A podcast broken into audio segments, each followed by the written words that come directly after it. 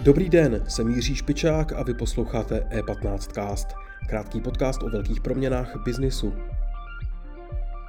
Jak jsou na tom čeští hoteliéři? Zacelilo jim letošní léto rány uštědřené covidem?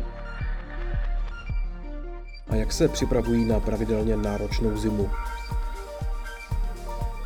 O tom jsme v dnešním díle E15 castu mluvili s redaktorem deníku E15 Jiřím Líbrajchem. Nejdřív ale krátké zprávy. Ministerstvo financí v nové prognoze zhoršilo odhad vývoje ekonomiky v letošním i příštím roce. Letos očekává růst hrubého domácího produktu o 2,5% a příští rok o 4,1%. Ministerstvo zároveň uvedlo, že zrychlující se inflace se stává významným makroekonomickým problémem. Pro příští rok výrazně zvýšilo její odhad na 6,1%, zatímco v srpnu počítalo s průměrnou inflací 3,5%. Výrobce leteckých motorů a vojenských technologií Rolls-Royce pokročil ve vývoji malých jaderných elektráren. Konsorcium, vedené britskou společností, investuje do vývoje minireaktorů během zhruba tří let 405 milionů liber, tedy víc než 13 miliard korun. První jaderná minielektrárna by měla začít fungovat počátkem roku 2030. Na počátku pandemie hlásila online tržiště s rukodělnými výrobky několikanásobný růst tržeb. Teď se ukazuje, že to nebyl dočasný fenomén. Zatímco cena akcí amerického tržiště Etsy vzrostla v posledním roce o víc než 100%, obrat českého fléru stoupl meziročně o třetinu. Růst vykazuje také ruské tržiště LifeMaster. Více informací najdete na e15.cz. Já už tady vítám Jiřího Líbrajcha, redaktora deníku E15. Jirko, ahoj. Ahoj, zdravím všechny. Eh, jak jsou na tom pražské hotely právě teď po létě? Dobrá otázka. Pražské hotely uh, zažili lepší léto než loni. Uh, měli ho, když to řeknu ve zkratce, dvakrát lepší, byť pořád ani zdaleka to nebyla žádná hitparáda. Obsazenost se pohybovala mezi třetinou až necelou polovinou. Uh, pro srovnání prostě v posledním a dneska nedosažitelným roce 2019 to bylo nějakých 88% kapacit obsazených, teďka to byla třetina až necelá polovina.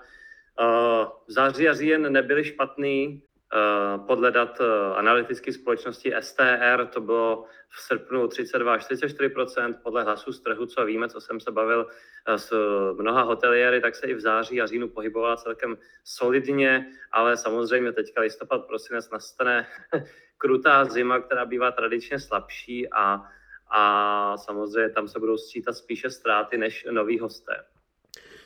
Dá se tedy říct, jaká je nálada mezi pražskými hoteliéry, jestli se obávají té zimy, nebo jak jsou, jak jsou na tom? Nálada už byla i horší, ale pořád to není nic moc. Uh, třeba jsem příliš velký pesimista, ale z toho, uh, jak se s nimi bavím, tak to takhle vypadá. Vlastně napří, například prezident asociace hotelů a restaurací Václav Stárek uvedl, že Eh, ještě do konce roku budou muset hotely zdražit o minimálně o 5 až 10% právě kvůli tomu, že mají eh, větší náklady a zároveň eh, menší příjmy, kvůli tomu, že zkrátka těch hostů není tolik.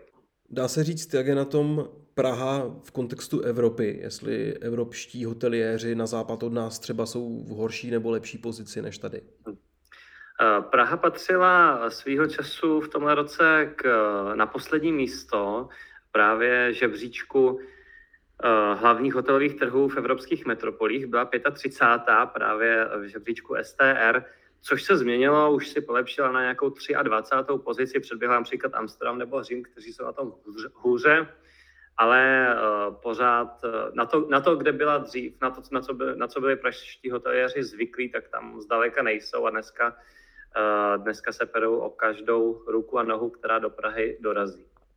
Když nastal ten první lockdown tak, eh, a přestali jezdit zahraniční turisté, tak se čeští hoteliéři ucházeli o české zákazníky.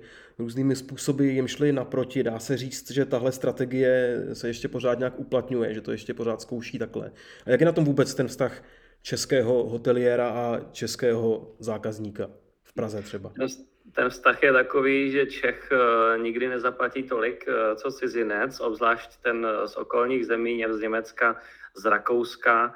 A to je právě ten největší dopad, že eh, domácím cestovním ruchem zkrátka se ty státy nenaženou.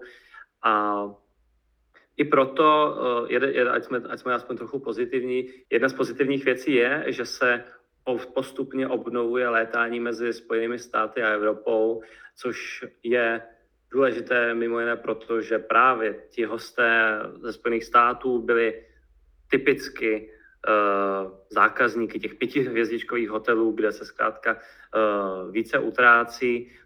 Je to například kongresová turistika, různé konference, které se postupně obnovují. Pořád ještě to samozřejmě, to není na těch úrovních, z roku 2019 a už lepší než loni, než předloni a postupně se kongresy, konference obnovují a tomu pomůže i právě uh, ta uh, turistika ze Spojených států a um, hosté, kteří více obsadí ty nejlepší hotely. Jak na tu slabší poptávku reagují hotely konkrétně? Uh, tak svoji strategii například změnili hotely NH Prague City a NH Collection Prague, a uh, ty se například nově více zaměřují na sportovní klientelu. Teďka třeba v září podepsali dlouhodobou smlouvu uh, s Fatcher, s Fotbalovou asociací České republiky a ubytovávají národní tým. Uh, zároveň v těch hotelích bydlí i Spartané, takže a zároveň se ti, ti majitelé chtějí, chtějí to dál rozvíjet a soustředit se i na zahraniční zahr- sportovní týmy, takže to mi přišlo jako taková zajímavost. Ale samozřejmě, samozřejmě hotely musí přistupovat i k těm eh, méně populárním opatřením, například eh, akcionáři skupiny hotelů Olympic, eh, která má v Praze čtyři hotely a víc než 600 pokojů, tak si například schválili nevyplácení dividend při nejmenším za roky 2020, 2021. Například jsem mluvil s ředitelem skupiny Vlastislavem Šosem a ten mi říkal, že zaměstnanci nedostávají prémie, část z nich jim proto odešla například k rozvozcům kteří jsou teďka na vzestupu a sám říká, že ty služby dneska platí lépe než řada hotelů. Takže samozřejmě k úsporným opatřením musí hotely sahat. Tak jo, Jirko, díky moc, že jsi udělal čas. Díky za pozornost. E15cast můžete poslouchat každé všední ráno na všech podcastových platformách.